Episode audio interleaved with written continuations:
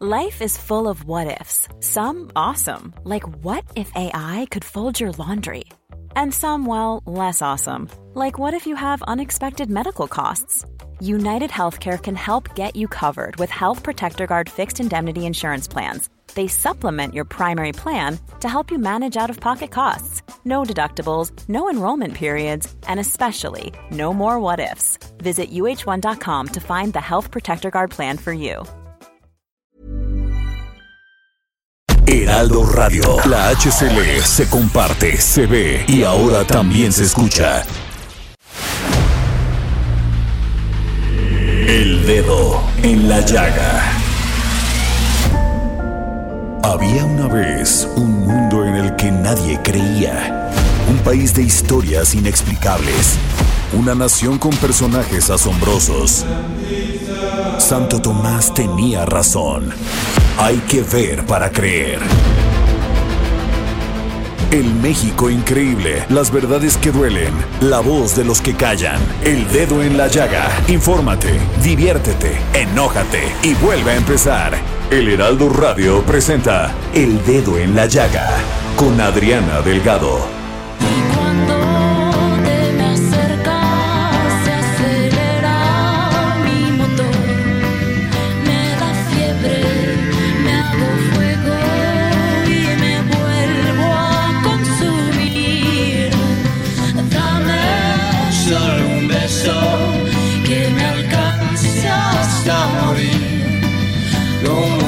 Que me duele, quiero mirarte a los ojos. Buenas tardes, ¿cómo están? Les saludo con mucho gusto. Soy Adriana Delgado y los saludo este jueves 12 de noviembre del 2020, ya casi, casi iniciando este fin de semana con la canción Luna de Zoé.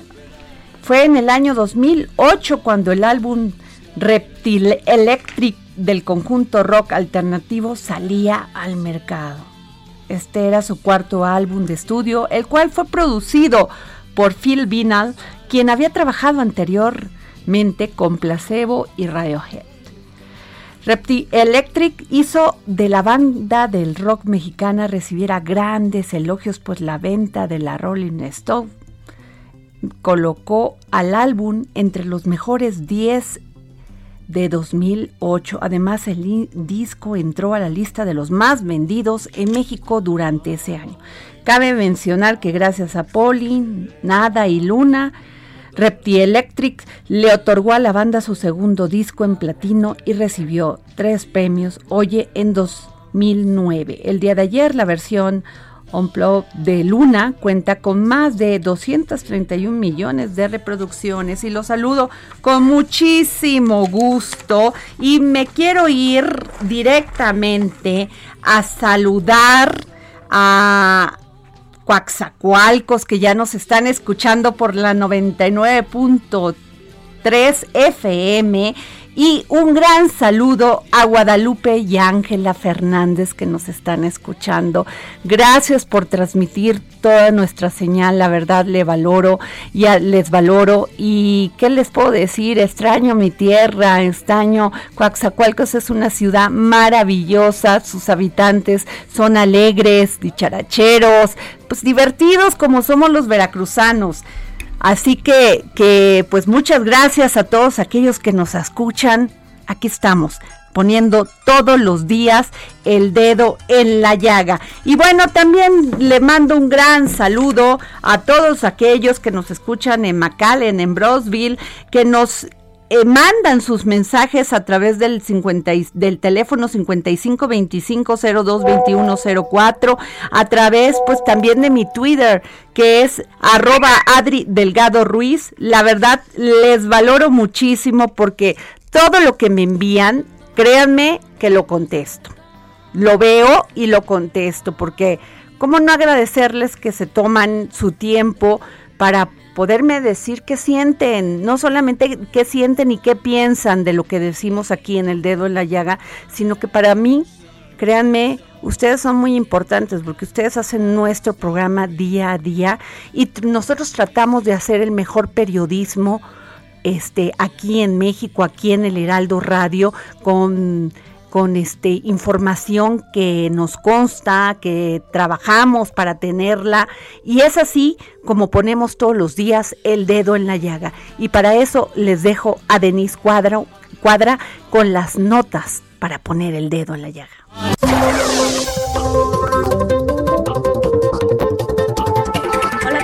Muy buenas tardes a ti y a todo tu auditorio. Bueno, pues la nota que vamos a comentar hoy eh, se dio esta mañana cuando el presidente Andrés Manuel López Obrador presentó y firmó la iniciativa de ley para regular y ordenar la subcontratación o la figura mejor conocida como outsourcing aquí en México. Una herramienta que según él, bueno, comenta, se trata de una forma de defraudación fiscal y de afectación a todos los trabajadores. Esta iniciativa será enviada eh, a la Cámara de Diputados y bueno, el objetivo que tiene pues es precisamente evitar abusos con esta manera de subcontratación. La iniciativa va a regular tres figuras que son la subcontratación de personal, los servicios especializados y agencias de colocación. Para al respecto nos comentó el abogado César Mayar eh, sobre este asunto. Vamos a escuchar el audio pues no todos los trabajadores que necesariamente estén físicamente dentro de una empresa ser, deberían de ser trabajadores de la empresa donde se encuentran físicamente como empleados de, de, en este caso, como decía, del hotel, ¿no? Hay muchos servicios especializados como es seguridad, limpieza, en que se vuelve más eficiente el tener servicios especializados. Habrá que tener mucho cuidado en la forma en que se redacte la ley.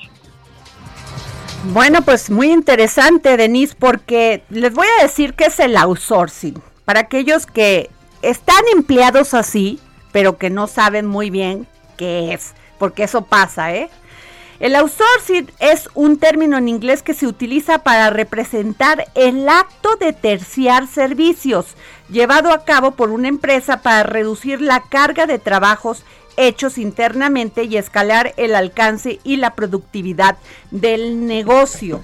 Ya habíamos hablado de este tema porque muchos empresarios estaban quejando que pues esta figura a ellos los ayuda incluso para ser más competitivos. ¿Por qué? Porque por medio de esta figura no siempre tiene que estar el empleado en su negocio, pueden trabajar freelance como han trabajado muchas de estas personas durante esta pandemia y pues este este, trabajar y dar, dar resultados, ¿no? Pero además, pues les hacía que esto se moviera muy rápido y además hay outsourcing que sí pagan el seguro, que sí pagan el Infonavit y por eso había mucha queja en los empresarios. Bueno, el día de hoy, al firmar la iniciativa de ley que enviará al Congreso para regular y ordenar la subcontratación, outsourcing, el presidente Andrés Manuel López Obrador señaló que esta herramienta se ha utilizado como una forma de defraudación fiscal y de afectación de los trabajadores.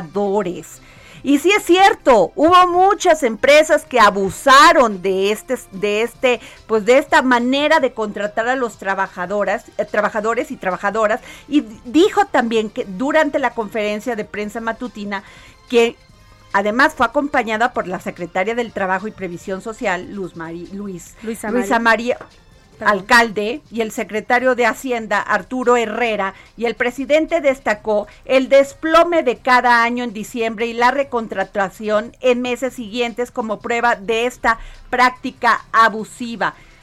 Fíjense nada más, dijo, estamos hablando de menos de 378 mil en diciembre del 2018. Es casi lo que se perdió en un mes de pandemia, pero ahí sabemos, en abril perdimos 500 mil trabajadores, me imagino, menos que en diciembre. Y vemos lo mismo. ¿Cómo se explica? Es un abuso a la ley que se creó aceptando sin conceder para facilitar los trámites a las empresas que se dedicaran a producir y no desgastaran en los trámites laborales. Pero si no hubiese sido así, ¿qué les digo?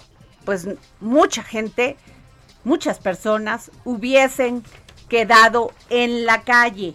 Y déjenme decirlos decirles, perdón, que dijo el, pres, el, el, la Coparmex, fíjense, la Coparmex dice, AMLO traiciona a empresarios, prometió negociar con ellos cambios a la ley del outsourcing. Dice en un Twitter, el, en un tweet, el líder de la Coparmex, Gustavo de Hoyos, afirmó que la iniciativa de reforma del outsourcing traiciona el compromiso de construir ese cambio legal a partir del consenso, consenso perdón, con el sector privado. La decisión del gobierno federal de presentar una iniciativa de reforma en materia de subcontratación o outsourcing va en contra del compromiso expreso que hizo el Ejecutivo con el sector privado de hacer el cambio legal por consenso, dijo el presidente de la Confederación Patronal de la República Mexicana, Gustavo de Hoyos. En un tuit, el líder del sindicato patronal afirmó que la iniciativa de reforma del outsourcing traiciona el compromiso de construir ese cambio legal a partir de consenso con el sector privado. Bueno, pues es lo mismo, ¿no? El asunto es que creo que no se les tomó en cuenta, están molestos porque le hemos hablado a la Concanaco y a la Concamín y no contestan, no quieren dar opinión. Creo que les dieron al vaso.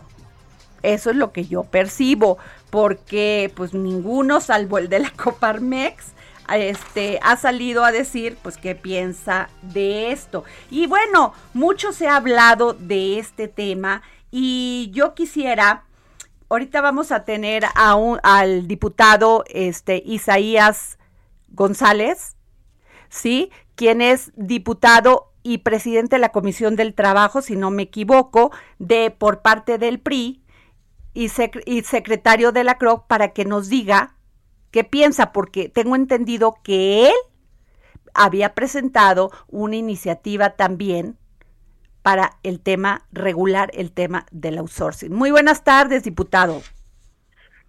Muy buenas tardes. Oiga, pues, ¿cómo vio? Sí, les, sí, a ver, le quiero primero preguntar, ¿sí se tomó en cuenta a todos los grupos parlamentarios para, para hacer esta iniciativa o no? Sí. A ver, cuénteme. Que, que, un servidor presentó una iniciativa, este, este al inicio de este año, ¿verdad? Y bueno, otra la presentó el senador este, Napoleón Gómez Urrutia. Que fue la muy criticada, que fue muy criticada en su momento, porque creo que no se había comunicado y no se, no se le había, no, ni siquiera los de Morena sabían de esa iniciativa. Entonces, hubo este parlamento abierto, varios parlamentos abiertos allá en el Senado, y se abordó estas iniciativas para regular el outsourcing o la subcontratación. Así que bueno, pues este, se hizo este, varias reuniones, estuvieron el director de Seguros Social, del Infonavit, el procurador fiscal, el director de la UIF, empresarios, este, representantes de subcontratistas, obviamente el sector obrero, y aportamos al, a los senadores ahí desde nuestros puntos de vista, todos. Se hizo un dictamen y ahí se quedó, no, no, no pasó al pleno. Ya un dictamen ya de un acuerdo, no pasó al pleno. Entonces ahí se quedó atorado. Y ahora, bueno, pues este, viene la, la iniciativa del presidente y nosotros la vemos muy bien porque pues va de acuerdo en mucho de lo que nosotros propusimos, ¿verdad? Este, y yo quiero decirte que hay quejas de que dicen que el outsourcing, que se va a terminar el empleo. El outsourcing o la subcontratación no genera empleo, ¿eh? Lo genera la actividad económica.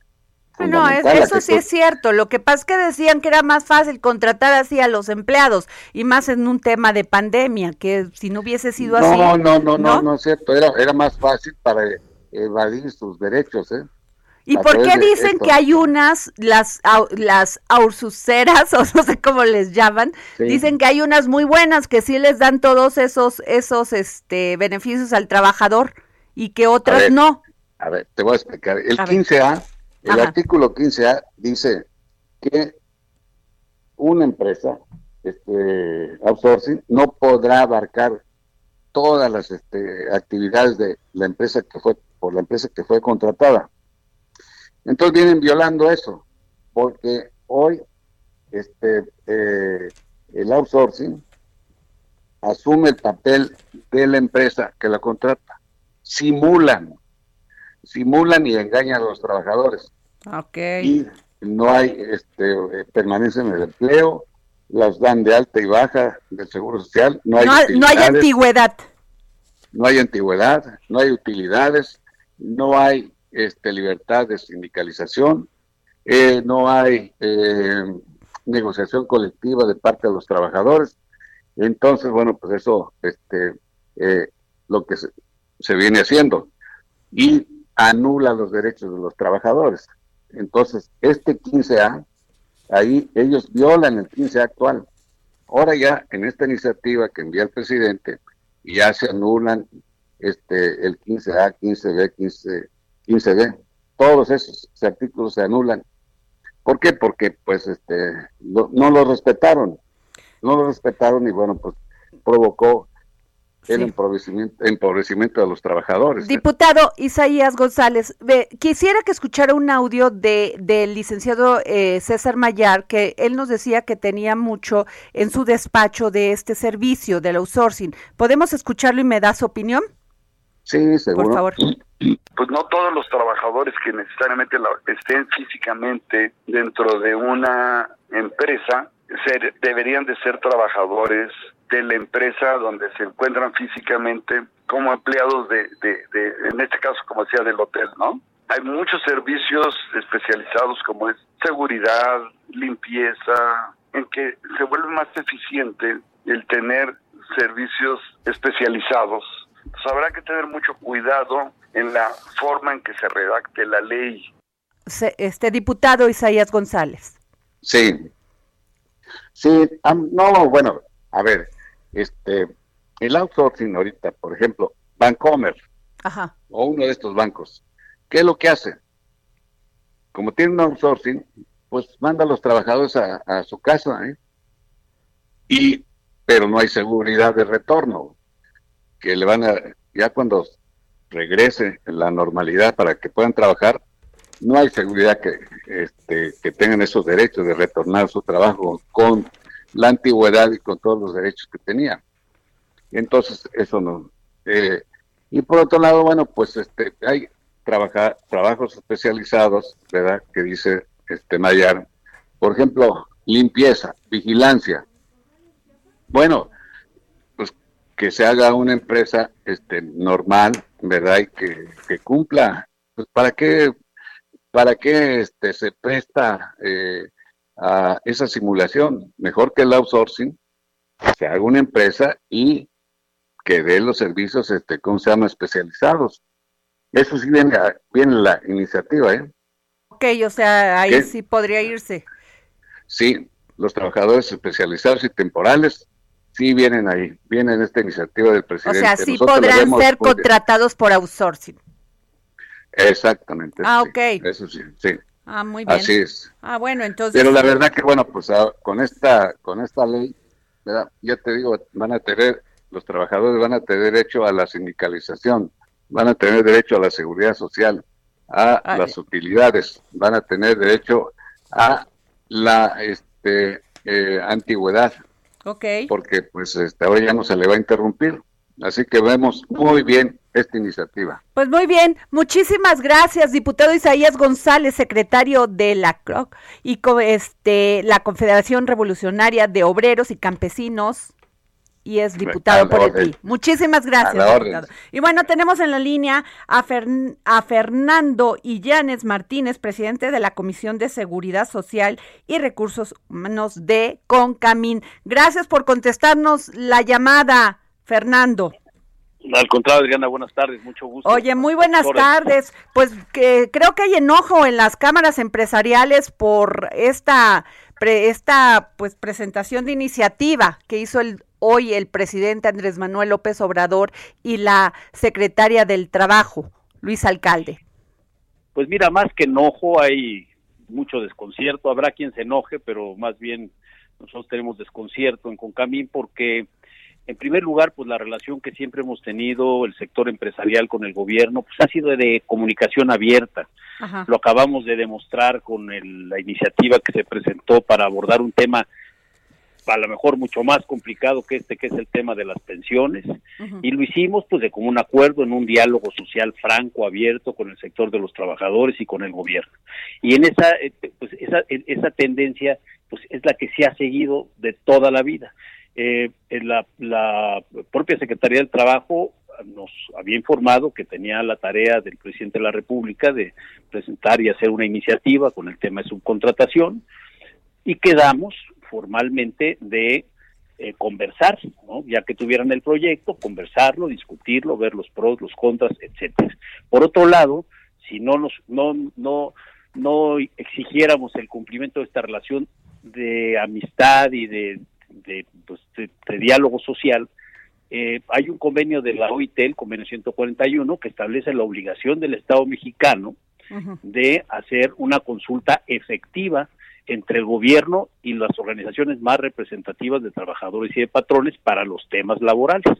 Entonces dijéramos, desde el punto de vista formal y desde el punto de vista cordial, que en, esta relación de confianza que hemos generado pues con los distintos gobiernos en turno y ahora con este también lo hemos lo hemos hecho, pues la verdad que hayan sacado una iniciativa sin agua va, sin avisarnos, sin cumplir con estas.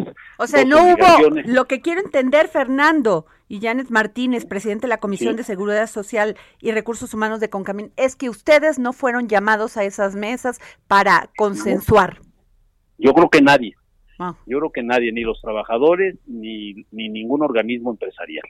Y, y, y pues la verdad, para un tema tan delicado, tan importante, que tiene tanto impacto en el empleo, pues me parece que era fundamental más en estas épocas que lo que necesitamos es empleo y generar condiciones propicias para la inversión, pues es, es, es, es, lo que nos está generando este desconcierto y nosotros pues estamos invitando porque pues lo que se ha presentado o se ha dicho es una iniciativa y debemos, nos parece que hacer una mesa este claro para donde podamos discutir el tema. Ahora Fernando, Fernando, el presidente dice hay mucho abuso, les dimos chance de corregir esto, eh, inclusive Luisa María Alcalde dijo en 2012, Calderón presentó una reforma donde se introdujo la subcontratación, se exponenciaron abusos, hay cerca de 4 millones 600 mil trabajadores en esquemas de subcontratación y uno de los problemas es que no se tienen registros claros. Consideramos que esa cifra puede ser menor, tenemos datos de que el IMSS, que el crecimiento anual de subcontratación es de 200 mil trabajadores, trabajadores, la mitad trabaja en empresas grandes. ¿Cómo ves? Sí, mira, lo, lo, que eso lo que eso comprueba es que entre más regulen o, se, o sobre regulen la subcontratación, pues las empresas estas que se dedican a no hacer una subcontratación correcta, sino una subcontratación que ha denominado el gobierno abusiva, pues cada vez tienen más clientes, porque claro. lo, que lo, que las personas ven es, oye, ya me complicaron la ley, y alguien les toca la puerta y dice, no te preocupes, yo sé cómo hacerlo y yo sé cómo puedes transitar con esta dificilísima ley, yo me encargo y además a mí no me hace nada, tú no te preocupes. Entonces, la, subcontratación ilegal, la subcontratación abusiva, pues siempre ha estado prohibida. Es, este, no, no está permitido robar, no está permitido subcontratar en perjuicio de los trabajadores, en menoscabo de sus derechos, eso siempre ha estado prohibido. Lo que ha estado es tolerado. ¿No? Este, la verdad, hay empresas muy conocidas, grupos muy identificados, que pues realmente pues ahí se siguen manejando con absoluta impunidad, pero no es un tema de leyes. Esto no se va a corregir sobre regulando una actividad que se necesita para, para mejorar la competitividad de México. La, la subcontratación te da, porque tú contratas, tú tienes una cadena de una cadena de producción, pero hay una persona, un tercero que hace parte de tu proceso algo mejor que tú, de mejor calidad, en menor tiempo y costo, pues tú lo subcontratas, aunque esté en medio de tu cadena de producción, te ayuda con ese elemento, con ese producto o con ese servicio y tú te vuelves más competitivo. O sea, ese es el verdadero efecto de la subcontratación.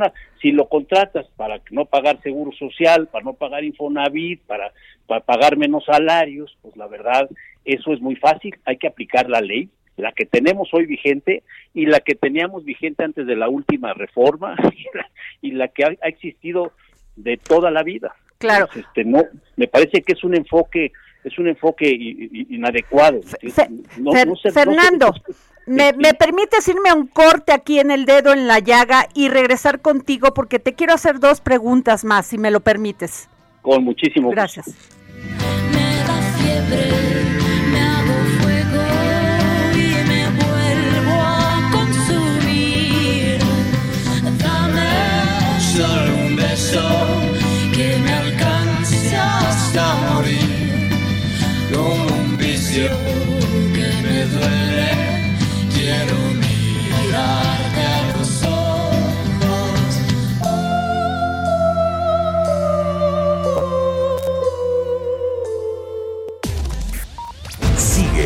Adriana Delgado en su cuenta de Twitter, arroba Adri Delgado Ruiz. Además, te invitamos a enviar tus opiniones y comentarios en texto o por mensaje de audio a través de WhatsApp al 55 2544 3334.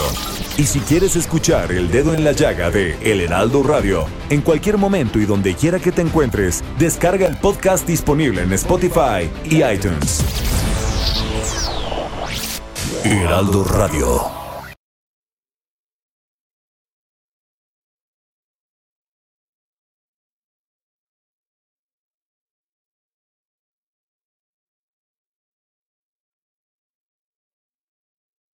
Heraldo Radio.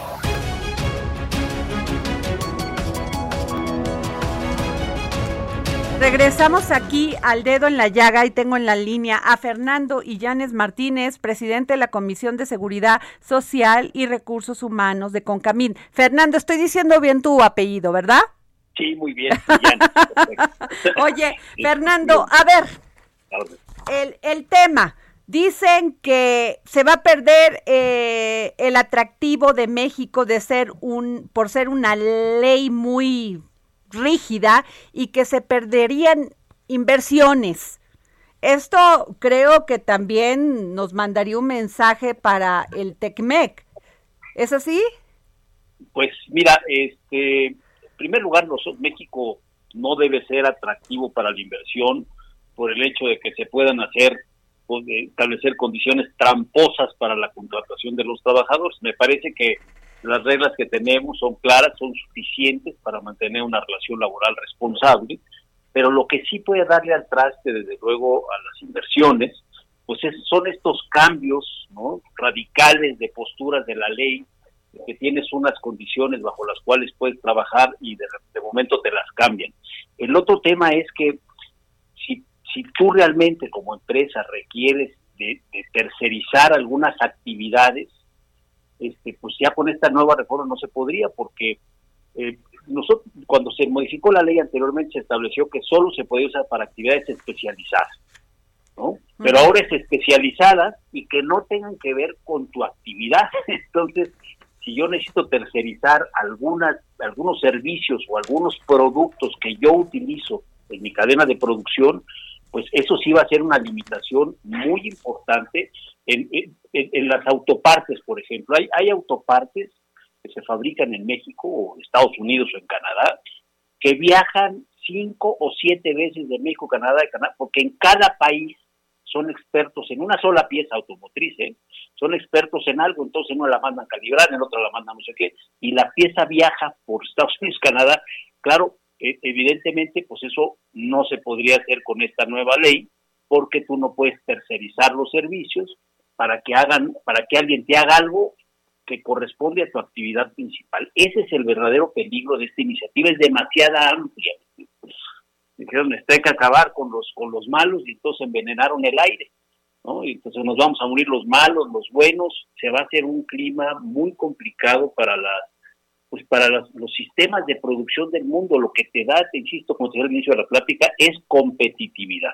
Y la competitividad pues, te genera empresas sostenibles y condiciones propicias para la inversión en el país. Oye, Entonces, Fernando, sí. pero mira lo que dice la iniciativa. Dichos mecanismos de simulación de la relación laboral ocasionan además un menoscabo al fisco federal con la expedición de facturas que surgen de la simulación, así como eludiendo el cumplimiento de las responsabilidades y cargas de seguridad social contractuales a toda la relación de trabajo.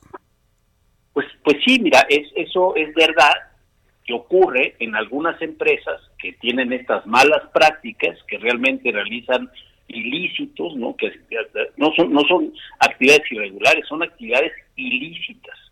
¿no? Si, si realmente ellos utilizan la subcontratación y otros mecanismos, ¿eh? no solo la subcontratación, para no pagarle al fisco, para clavarse los IVAs y para de una vez de casual, de, de pasadita este, generar facturas con empresas fantasmas que están constituidas con personas que ya están muertas y que no tienen domicilio, porque el domicilio que tienen es un cerro o, es una esquina que está demolida, pues eso no tiene nada que ver con la ley laboral. Sí, sí sucede en México, sí existen esas malas prácticas, pero no no están eso no sucede porque la ley del trabajo está como está ahora.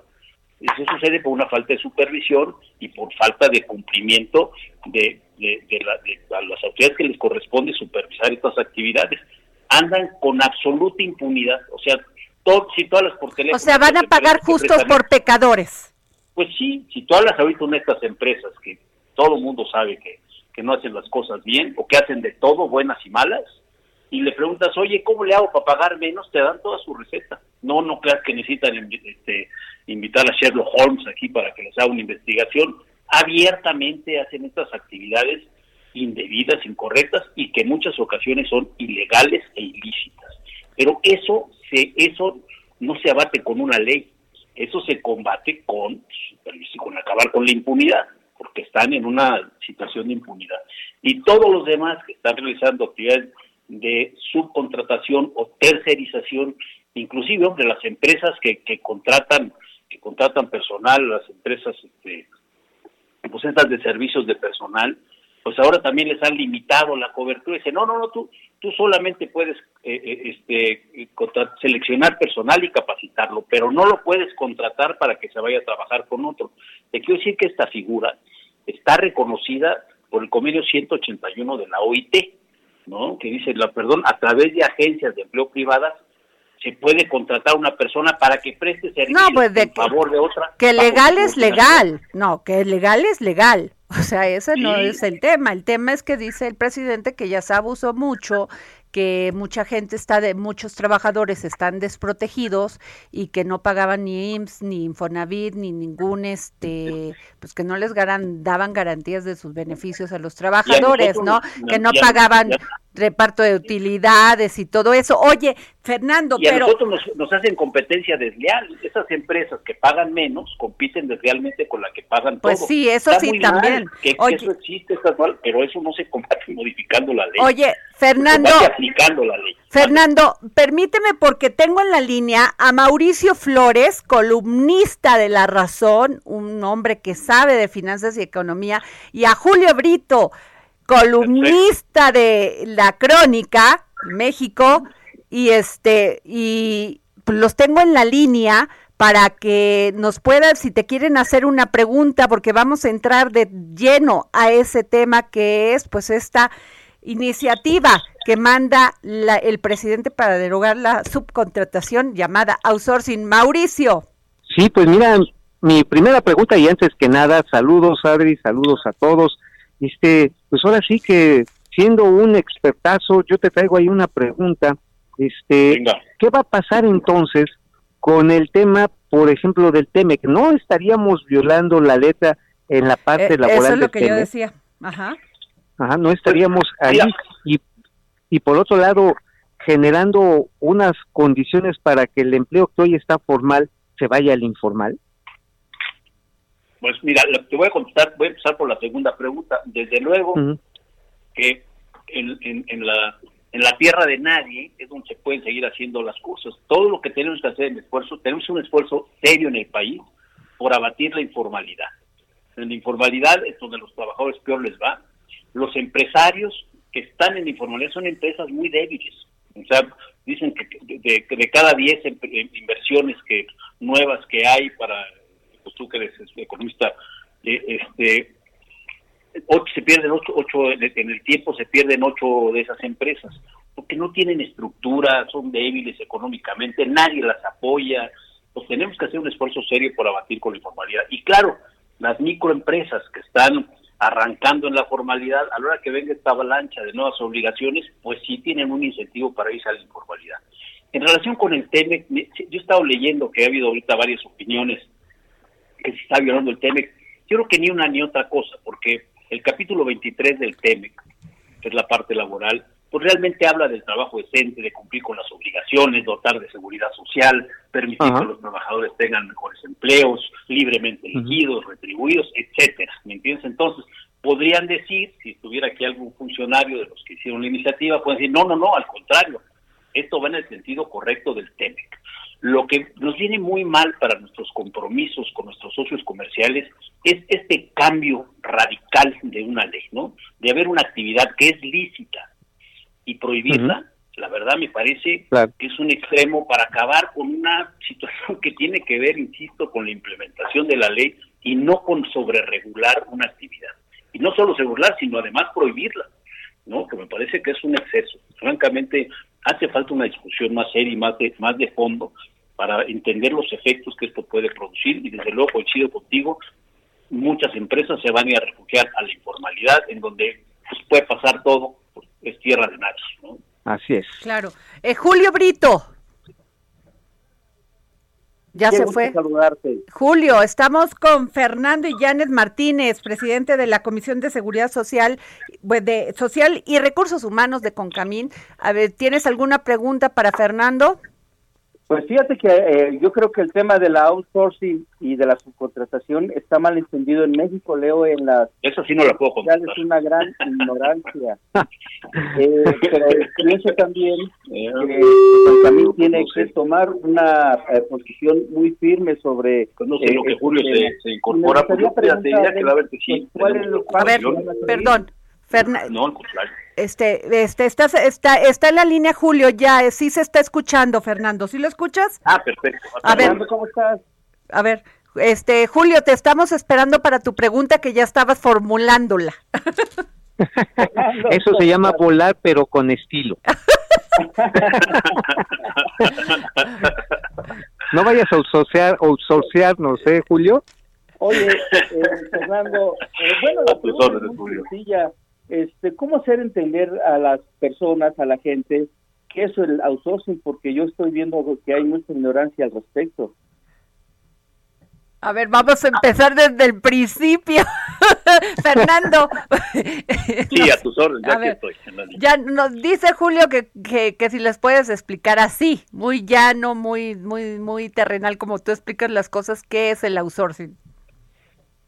Bueno, mira, son hay varias hay varias formas de pues, el outsourcing, pues la verdad en México no existe. Lo que existe es la, la subcontratación por una parte, ¿no? Y por otra parte la actividad de las de las eh, agencias de empleo privadas que contratan servicios en calidad de patrón y a esos trabajadores los, los mandan con un cliente para que presten servicios con ese cliente bajo la dirección y subordinación del cliente. Esos son, dijéramos, los servicios de agencia de empleo privada, así están regulados internacionalmente, no me lo estoy sacando de la manga, insisto, está en el convenio 181 de la OIT, que no está ratificado por México, pero tiene una recomendación que esa es de observancia general para todos los países miembros de la OIT y se, refiere la recomendación al propio convenio 181. Por otro lado, pues es la cuestión de la tercerización. Lo que pasa es que en nuestra ley no están bien definidas estas cosas. Nosotros le sugerimos también en algunas discusiones que deberíamos empezar por llamarle a cada cosa por su nombre, ¿no? Pero bueno, entonces todo cabe en el saco de la subcontratación. La tercerización, pues es estos servicios. Una, empresa genera productos o presta servicios de determinada especialización o de, que, forman parte de, la, de, una, de un proceso industrial o de un proceso de servicios, lo hacen con mejor calidad y, en mejores condiciones, y entonces pues ese, yo le digo a esa empresa que está constituida, oye, dame ese servicio o véndeme ese producto acorde a lo que yo necesito cuando yo lo necesito y a la hora que lo necesito. Y entonces, claro, ¿cómo lo hacen? Con sus trabajadores. Esa es la tercerización. Y la subcontratación general, pues es este cuando una empresa le para efectos de, para cualquiera de las dos cosas que acabo de mencionar antes, o como agencia de empleo privada o, para, o como en un proceso de tercerización, pone a disposición de, de, una, de un patrón a un trabajador. Ahí sí vámonos al más simple, la vigilancia, la limpieza. Este, al final del día, aunque, el, aunque el, dueño de la empresa de limpieza sea el patrón, está al servicio, pues siguiendo las directrices del dueño de la empresa de limpieza, pero en el fondo pues tiene una relación directa, personal y cierta manera, de cierta manera subordinada con el cliente. Oigan, son las tres gamas. Pero les voy a decir, no sé si ya tuvieron la oportunidad de leer la iniciativa de subcontratación que se presentó hoy. Dice, fíjate nada más, o sea, dice, nada más para aquellas personas que se quieran dedicar en el futuro a esto, ¿eh? Sí, Cualquier grupo de tres o más personas que se dedique de manera permanente o reiterada a ofrecer, planear, asesorar o ejecutar estos esquemas ilegales que tengan como fin dañar al fisco federal, será perseguido como delincuencia organizada. Dios mío, oye, pues yo quiero, este, Adri, este, pues, este, irle a preguntar a la mamá de Ovidio, a la abuelita de Ovidio, ¿no? Este, pues porque delincuencia organizada, este, yo aquí tengo nada más un dato que estaba revisando de un simposio. ahí, te la voy a terminar porque sí es importante esto, de este Mauri. Cualquier empresa o persona que haya recurrido a estos esquemas ilegales, misma que será perseguida penalmente por la comisión de delitos fiscales calificados que atentan contra la seguridad de la nación siempre que no acudan a la Secretaría de Hacienda y Crédito Público a regularizar su condición fiscal dentro de los plazos que señala la propia Secretaría. Adri, yo creo que el fondo del tema eh, es, terrible. Y fíjate, este, ahora va a ser ilegal, inclusive lo que hoy es legal, ¿no? Lo que ya es ilegal, lo que, lo que sea para no pagar, eso se queda en su estatus de ilegal. Pero las actividades de tercerización que acabo de explicar, que son hoy legales, pues mañana, como ya están prohibidas, hacerlo es en contra de la ley, se va a poder considerar ilegal y van a ser perseguidos como los ilegales, como los que se roban los impuestos, como los que perjudican a los trabajadores. Ahí la verdad es un despropósito, es un despropósito. Mauricio. ¿Me permiten hacer una pregunta aquí, Adri? El tema, por ejemplo, de los servicios hoteleros. Los servicios hoteleros no tienen toda la temporada llena, este todo el año tienen temporadas y contratan a personal temporal que usualmente se los proporciona una empresa que hace ese tipo de subcontratación. Estaríamos hablando que, por ejemplo, la industria turística que está tan afectada, Fernando, también entraría en estos supuestos de violación y de delincuencia organizada. Pues mira, es que lo, que pasa es que algunas algunas empresas dedicadas a esta actividad tienen contratados los trabajadores directamente y a esos trabajadores los podrían contratar por tiempo o por obra determinada para cubrir una temporada. Este, normalmente, pues como son de distintas especialidades, este, en, un, en un hotel pues hay muchísimas actividades, pues normalmente en subcontratan servicios que tienen, por ejemplo, limpiar una limpiar la alberca, bueno, pues a lo mejor hay una empresa que lo hace mejor que yo, ¿no? Este, no sé, las labores, las actividades deportivas, este, pues ahora esas no se van a poder hacer porque van a decir, oye, perdóname, eso forma parte de tu actividad. Claro. Y, ya no lo van a poder hacer. Entonces, la verdad, pues van a tratar como delincuentes a alguien que por la naturaleza de su trabajo tiene que tomar pues, ciertas decisiones de negocio claro. para hacer rentable su inversión. Julio Brito, no te escucho, a ver. Julio. Eh, pues la realidad es que eh, esta iniciativa va muy de la mano a lo que ya había propuesto desde eh, tiempo atrás Napoleón Gómez Urrutia. Él ah, ha hecho todo el esfuerzo por... No se escucha. Este, este ¿Sí me escuchan? a ver, yo sí, pero pero pero Fernando creo que tiene problemas. A ver, este, a ver, ¿por qué no ah, le subimos un, un, poquito el volumen a Julio? ¿Ya? ¿Julio? Sí, Fernando. Ahora sí te oigo. Eh, el comentario es que esta eh, iniciativa pues, refleja el pensamiento y la intención que tenía Napoleón Gómez Urrutia desde eh, tiempo atrás en el sentido de, de, satanizar y de meter el tema de la delincuencia a estas empresas. creo que aquí el tema es realmente las empresas de terciarización sí evaden impuestos? Porque es la mayor preocupación del gobierno. Pues mira, algunas sí, pero realmente esas no son empresas, son unos negocios ilegales que tienen algunas personas para sacar ventaja de lo que no le pagan a los trabajadores y lo que no le pagan a la seguridad social y lo que no le pagan al fisco y otras que se tercerizan las actividades bien, correctamente, este, de manera lícita, legal y que cumplen con todas sus obligaciones. Los trabajadores tienen la oportunidad de contratarse pues, a través de estas empresas para prestar un servicio a otra. Eso en todas partes del mundo se es, es la nueva moda. Estamos llegando al mundo de las especializaciones.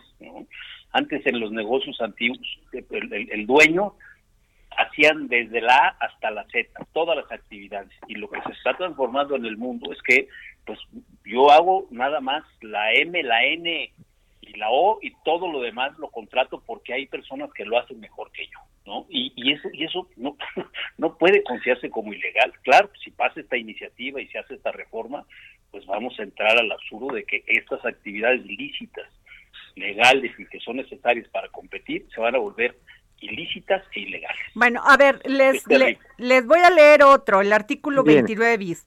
Las personas físicas o morales que se encuentran autorizadas en términos del artículo 15 de la Ley Federal del Trabajo para llevar a cabo la prestación de servicios especializados o la ejecución de obras especializadas que no forman parte del objeto social ni de la actividad económica de la beneficiaria de los mismos, deberá proporcionar cuatrimestralmente al instituto a más tardar el 17 del mes siguiente al cierre de este la siguiente información. Datos generales contratos de servicio los montos de aportaciones y amortizaciones información de los trabajadores determinación del salario base de aportación y copia simple de autorización emitida por la Secretaría del Trabajo y Previsión Social eh, aquí la pregunta que yo haría, Adri, se la haría a Fernández, se la dejaría al público. ¿Qué va a pasar entonces con la gente que tiene la oportunidad, como en el caso de la hotelería o se me imagino los servicios tecnológicos, este, de trabajar en una empresa, no sé, de dos a tres, luego en otra se va de cinco a seis y hace chambas en sus trabajos? ¿Tendría que tener un contrato colectivo por cada uno de estos patrones? Pues parece que sí. Este, ¿Te imaginas? creo que el costo laboral se iría infinitamente al cielo si así fuera, además de otras complicaciones. A ver, vamos con Julio y termino con Fernando. Fernando, gracias por esta oportunidad de platicar contigo. Julio. Por favor, a eh, yo creo que es, un eh, momento muy delicado para eh, el empleo, especialmente en estas épocas de crisis en donde la situación es muy dramática. Eh, eh, luchar y enfrentar eh, una situación de crisis, no sé, eh, tú le escuchas el, la subcontratación, creo que en lugar de ayudar va en sentido contrario. Okay. vamos a ver un mayor empleo y una mayor problemática de ingresos de la gente que, que trabaja. Fernando. Sí. ya terminamos en conclusión contigo. Venga. Dinos. te ah, esperamos. conclusión mía? Sí, ah, sí, sí. pues mira, la, y de esto, que te dije de la de los de los servicios especializados. Sí, mira, la, la, la conclusión que, que tengo es que me parece que se tiene que hacer una reflexión este que sí, efectivamente, los, el sector empresarial coincidimos que hay que acabar con las malas prácticas y las actitudes ilegales. Estamos de acuerdo en eso, coincidimos con el gobierno, pero lo que no coincidimos es en el cómo lo quieren llevar a cabo. ¿no? Francamente, no lo van a lograr. Si siguen estos estos sistemas de impunidad que, pues, la verdad, no sé por qué por, qué los dejan, los dejan trabajar estos ilegales y que ojalá el gobierno eh, tome la decisión de sentarnos a la mesa eh, con los con las organizaciones de empresarios, de empresariales y, de trabajadores más representativas para retomar el tema, porque no vale nada más discutir esto en el legislativo. Digo, tampoco hay que pecar de ingenuos. Este es una iniciativa firmada por el presidente de la República con un peso específico con los partidos afines que tienen mayoría. Entonces no nos podemos gastar todas las horas y todos los días de la semana hablando con los legisladores si no convencemos, si no logramos este, hacer, hacerles ver cuáles son los problemas que tiene la iniciativa al gobierno federal y el gobierno federal se inclina por hacer algunos ajustes a la iniciativa que presentó, me parece que no vamos a lograr nada. Entonces, la, ojalá que el, Ejecutivo pues este, reflexione sobre este particular después de oír a todo mundo, a ustedes que son personas especializadas y que y que están dando su opinión también a la hora de hacer estas entrevistas, a nosotros los que estamos inmersos en el mundo del trabajo y a los empresarios. ¿no? Este, Yo creo que es muy importante que, los escuche y que nos podamos sentar a la mesa a reflexionar y pues hacer lo mejor que sea para México. Ok, pues yo agradezco a Mauricio Flores, columnista de La Razón, a Fernando Illanes de Concamín y a Julio Brito de la Crónica que hayan estado aquí en el dedo en la llaga juntos para poner precisamente en estos temas el dedo en la llaga. Muchas gracias. Nos vemos mañana.